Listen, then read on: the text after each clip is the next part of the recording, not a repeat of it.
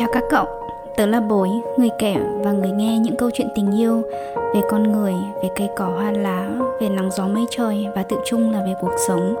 Chào mừng cậu đã tới trạm dừng chân đầy yêu thương này để chúng ta cùng ngồi xuống, sẻ chia, chia sẻ. Cậu có đồng ý rằng những câu chuyện sâu lắng chia sẻ với đúng người thật sung sướng hết cả con người cái các cậu nhỉ? Mỗi câu chuyện có mùi vị, hình dáng và màu sắc khác nhau và câu chuyện của ngày hôm nay thế nào? Tớ mời cậu chúng ta cùng nhau trải nghiệm nhé. Ủa em, em có biết sếp của em ra thể khủng như thế nào không? Cũng có số có má ở đất Hà Thành này đấy. Tớ tỉnh rủi đáp lại. Ủa, em không? Đó là câu cảm thán tớ nhận được trong một cuộc gọi ngắn với trụ sở chính của công ty trong Sài Gòn. Năm đó tớ đã ứng tuyển và sau đó vào làm. Công việc chính và sếp chính của tớ thì tại Hà Nội này. Khi nghe tớ đáp là không, người lãnh đạo trong Sài Gòn ấy không khỏi ngạc nhiên vậy à? Như thể quy trình tuyển dụng có một lỗ hổng nào đó. Sau buổi họp ngắn coi như là ra mắt đó, tớ lại lò dò lại xem quá trình từ lúc tớ nhìn thấy GD đăng tuyển trợ lý cho sếp của mình thông qua một người giảng viên của trường đại học của mình cho tới khi tớ nộp CV rồi phỏng vấn, rồi kiểm tra cả reference mà thì làm gì có lỗ hổng nào đâu nhỉ? Đầy đủ quy trình thủ tục mà nhỉ?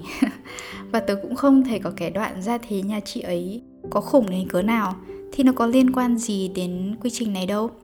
Nhưng sau này tớ mới thấy, bất kể là rất lâu sau này, tớ vẫn luôn rất quý mến, rất trân trọng sự phân minh, rõ ràng và đơn giản đến từ chị. Từ từ để tớ kể cho cậu nghe về chị sếp của tớ, người đã ảnh hưởng và bồi đắp cho tớ rất nhiều những bài học trong quá trình trưởng thành của mình nhé.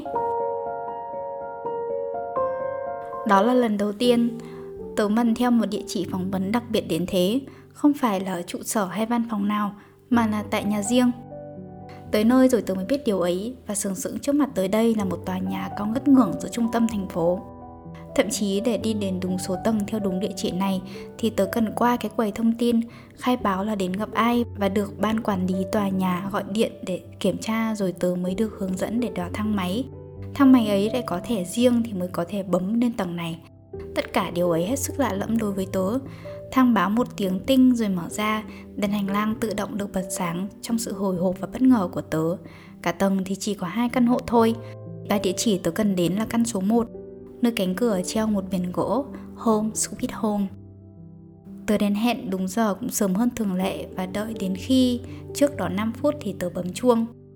Một bác gái trung niên đứng ở phía bên kia của cánh cửa. Tớ nói tên tớ là như thế này, rằng tớ có hẹn với chị Bác gật đầu rồi mời tớ vào trong. Thật thà với cậu, quãng những đầu năm 20 đó Đó là lần đầu tiên tớ bước vào một căn chung cư Mà mắt tớ nhìn mãi không thấy điểm để kết thúc. Chẳng giấu gì cậu lúc ấy tớ nghĩ Sao ở chung cư gì mà kỳ vậy? Rộng như cái sân vận động thế này. Rồi chị từ từ bước từ tầng 2 xuống Trong tay cầm một cuốn sổ nhỏ. Tớ lại nghĩ Ủa sao chung cư gì mà lại có tầng? Kiểu tầng 1 tầng 2 ấy không để những suy nghĩ ấy miên man, chị đã ngồi đối diện tớ và bắt đầu buổi phỏng vấn chính. Chị trẻ hơn tớ nghĩ, ít nhất là gương mặt của chị rất trẻ. dáng người chị non nhỏ nhắn, phong cách ăn mặc cũng vô cùng giản dị. Mái tóc chị buộc gọn phía sau với một chiếc dây buộc tóc làm bằng vải hoa nhí. Đó không phải là lần đầu tiên tớ phỏng vấn xin việc nói chung và cho công việc trợ lý giám đốc nói riêng. Thời điểm ấy mới ra trường, cũng như bao bạn bè cùng trang lứa khác, chúng tớ đều nỗ lực tìm cho mình một công việc thật tốt. Thậm chí bạn bè của tớ nhiều người còn đi làm từ những năm 2, năm 3 đại học. Thời của tớ làm trong những công ty đa quốc gia với môi trường thực tập sinh thật là hot hoặc đóng thùng sơ vin trong những môi trường công sở kiểu như ngân hàng, công ty tài chính hay bất động sản thì cũng rất là sang chảnh. Nhưng tớ hiểu những title, những đồng lương hay quần áo đẹp không phải là điều tớ hướng đến. Điều tớ muốn làm là một công việc đúng với sở trường của mình mà vẫn được học hỏi tiến bộ. Tớ nói với chị rằng tớ không ngại vất vả. Tớ đã nhận được những lời từ chối từ vị trí trợ lý này trước đây nhiều lần là do vẻ ngoài của tớ không bắt mắt, không giống như những gì mọi người tưởng tượng hay vì bất kỳ lý do nào khác nữa. Tớ không biết, nhưng những năm đầu 20 ấy, tớ thực sự muốn làm công việc này, trợ lý cho một người sếp giỏi. Vì tớ thực sự tin khi mình làm trợ lý cho một người sếp giỏi, tớ sẽ học được nhiều nhất, nhanh nhất. Tớ đã nhìn thẳng vào mắt chị và nói Có thể ngoại hình của em không xinh xắn bắt mắt Hay cách nói năng của em không khéo léo thoải mái Nhưng em là một người làm được việc. Rồi chị cũng hỏi tớ về một số kinh nghiệm làm việc Hay những cái hoạt động ngoại khóa mà tớ đã tham gia trước đây. Chị hỏi tớ về những chuyến tình nguyện tớ đã đi xa tới cỡ nào, về dự án khởi nghiệp cuối năm mà tớ đã làm với cậu bạn thân mà đồ bể ra sao. Chị luôn hỏi tớ rằng em học được những gì. Trong cuộc phỏng vấn mà tớ chỉ biết nói thật những gì mình đã có, trôi qua một cách véo vèo véo vèo. Và cho tới lúc về tới đội của chị, tớ hỏi chị rằng chị cho em hỏi một câu được không ạ? Cá tính của tớ vẫn rụt rè và nhút nhát lắm cậu, nhưng tớ muốn hỏi chị rằng chị có thể chia sẻ với em về con đường chị đã đi, về những công việc chị đã làm được không ạ? Chị cười hiền ơi là hiền và bắt đầu chia sẻ. Chị đã đi học từ bậc dự bị đại học, đại học và sau đại học ở bên Anh từ hồi lớp 10. Trường đại học của chị cũng là một trường cực kỳ lớn cậu ạ. À. Mà nghe đến đâu thì tớ thấy mắt mình mở to ra tới đó. Sau đó chị làm việc tại một trong bốn công ty kiểm toán lớn hay còn gọi là Big Four tại London vài năm. Sau đó làm trong một công ty tư vấn khác cũng tên tuổi không kém 2 năm bên Singapore rồi mới trở về nước. Tớ cá là nếu tớ không hỏi thì những điều này chị sẽ không kể. Trên profile Facebook của chị tuyệt nhiên cũng không có bất kỳ một chút thông tin nào về những điều trên. Nói thế nào nhỉ? Tôi không nghĩ mình là một người quá bị thu hút bởi vai vế tiền tài của một ai đấy, nhưng không thể phủ nhận được khi nhìn vào những gì họ hoặc ai đó đã làm, đã đạt được thì tớ cảm thấy rất khâm phục những người giỏi giang, những người có năng lực thực sự. Nhà chị giàu có tới mấy, gia thế có khủng tới mấy, có thể tạo điều kiện, nhưng làm sao có thể mua được, chạy trọt được cho chị một công việc tại những tập đoàn cực kỳ lớn tại nước ngoài kia. Cái mà tớ mến và không phục hơn là chị không lấy cái giàu, cái giỏi ấy ra để khoe mẽ.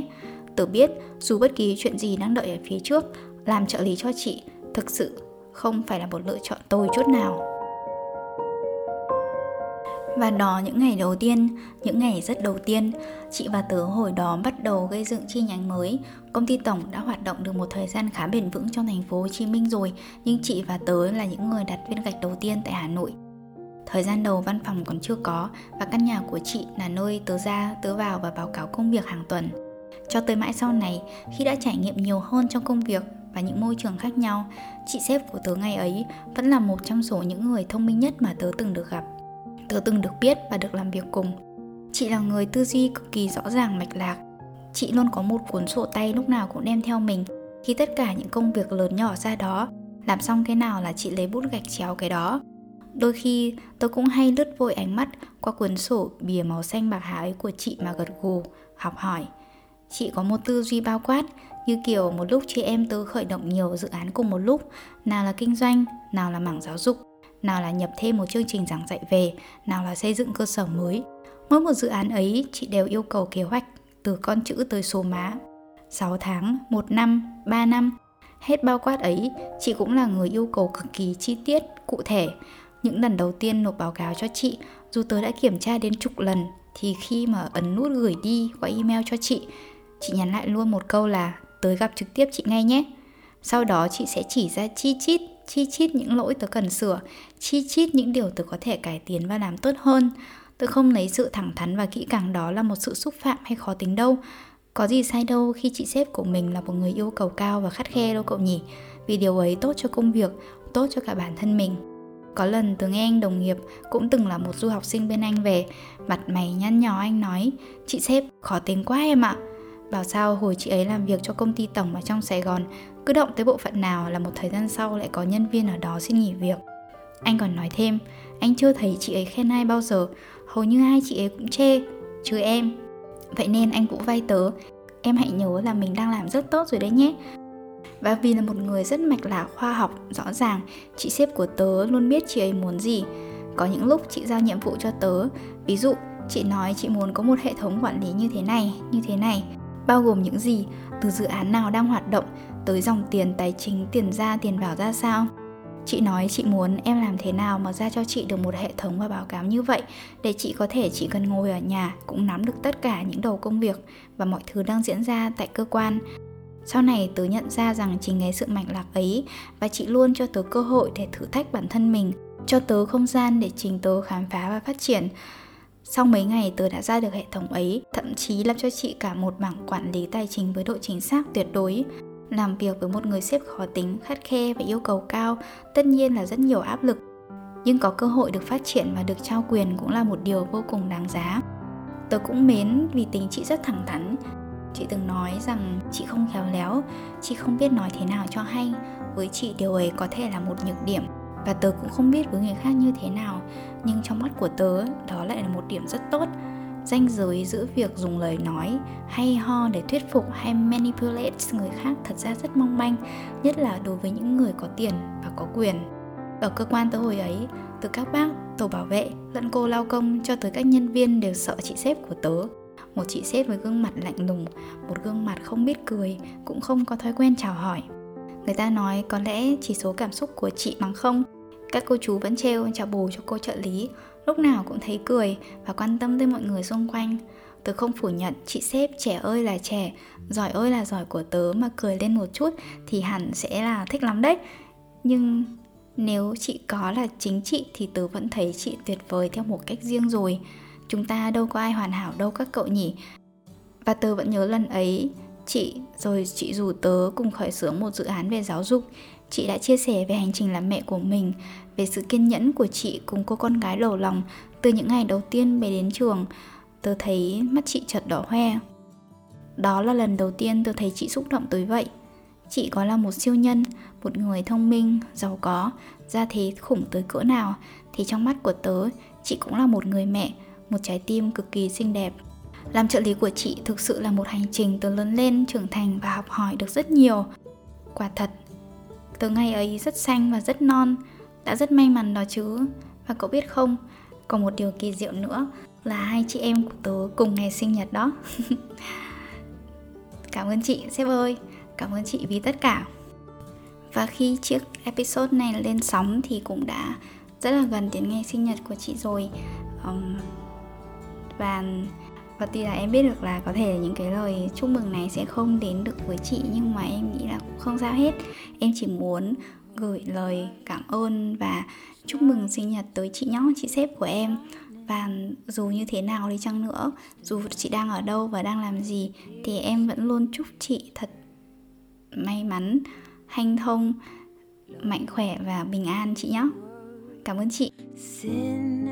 Till he appeared and the soul felt its worth. A thrill of hope, the weary world rejoices, for yonder breaks a new and glorious morn. Fall on your knees Oh, hear the angel voices. Oh, night divine, the night when Christ was born.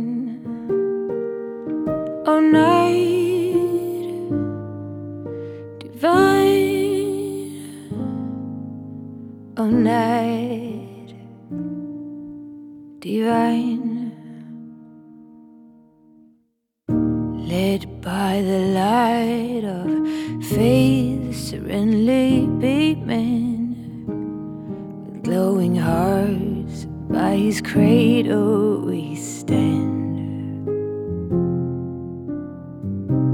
So led by light, our stars sweetly gleaming. Here come the wise men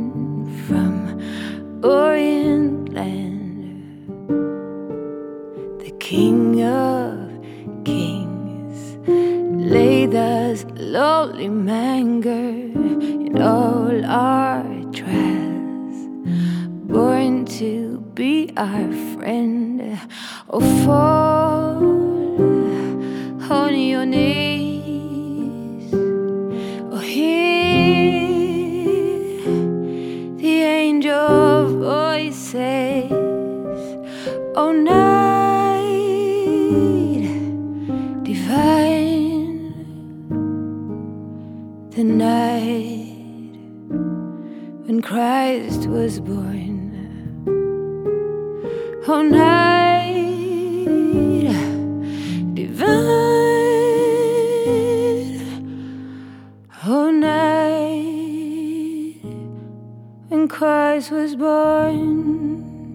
Cảm ơn cậu, người nghe thân mến đã dành thời gian cho buổi trò chuyện này. Nếu cậu có bất kỳ cảm nhận hay suy nghĩ nào, đừng ngần ngại chia sẻ với tớ nhé. Nếu cậu thấy câu chuyện này ý nghĩa, lan tỏa tình yêu ấy là món quà vô cùng tuyệt vời dành cho tớ. Nếu cậu mến bối, hãy kết nối với tớ qua nhóm nhỏ sinh và yêu thương To You, aka To nhé. Chúc cậu một ngày thật xinh, một buổi tối thật ấm. Talk to you soon.